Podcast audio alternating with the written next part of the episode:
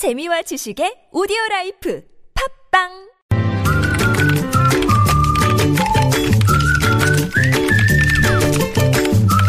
네, 뉴스보다 재밌고 뉴스보다 뜨거운 무적의 댓글 시간입니다. 시사 칼럼니스트 이승원 씨 모셨습니다. 어서 오세요. 네, 안녕하세요.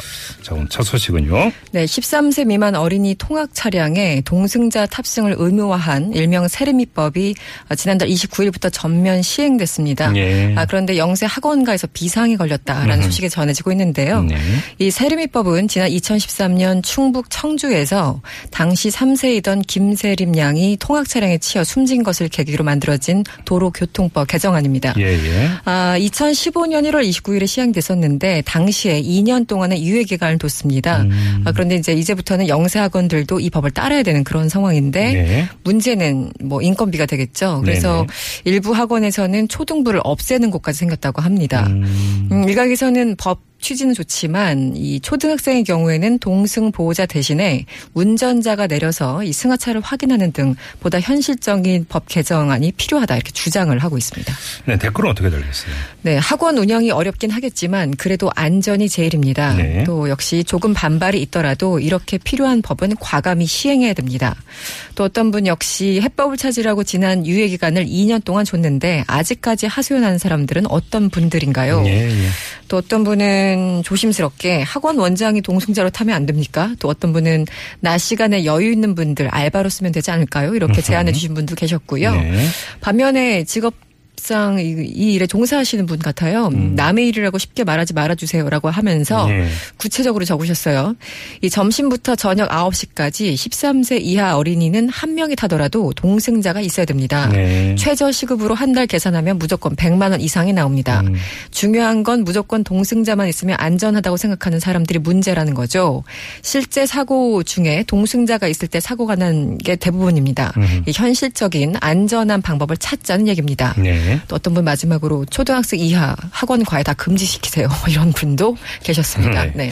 논란이 좀 있군요. 네. 알겠습니다. 자, 다음 소식으로 가죠. 네, 박사 학위를 따고 나서 취업에 성공한 10명 가운데 4명 가량이 임시 근로자라는 통계가 나왔습니다. 아, 박사인데. 박사인데, 예. 네.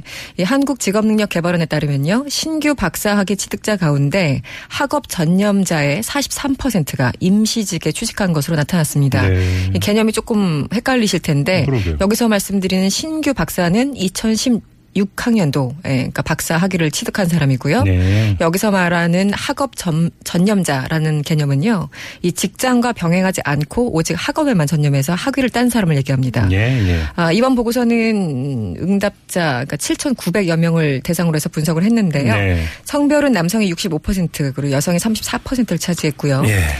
예. 어, 정규직을 봤더니 5,692만 원, 비정규직은 2,565만 원. 이게 상당한 차이를 보였고요. 음. 네. 성별로는 여성이 남성의 61% 수준에 머물렀다고 합니다. 받는 돈이. 받는 돈이 예. 너무 작죠. 네. 댓글 어떻게 달렸어요? 예, 박사급 인재를 찬밥 대우한 나라가 연말만 되면 노벨상을 기대하고 있습니다. 네. 어떤 분은 또 우리나라에서 제대로 인재를 쓰지 않는데 공부 열심히 해서 명문대 박사학위 있으면 도대체 뭐 하나요? 이런 음. 냉소적인 글들이 많았고요. 어떤 분은 예로 부터 학자들은 누군가의 후원이 있어야만 자신의 능력을 마음껏 뽐냈습니다. 네. 귀족들이 학자들을 자발적으로 후원했었죠. 공부하면서 저임금을 참으라는 건 중세만도 못한 발상입니다. 이렇게 주장해 주셨고요. 예.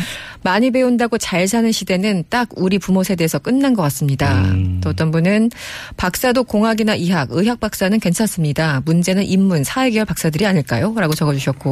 뭐 맞는 사실- 얘기죠. 뭐 사실이죠. 예. 그렇죠. 예. 네.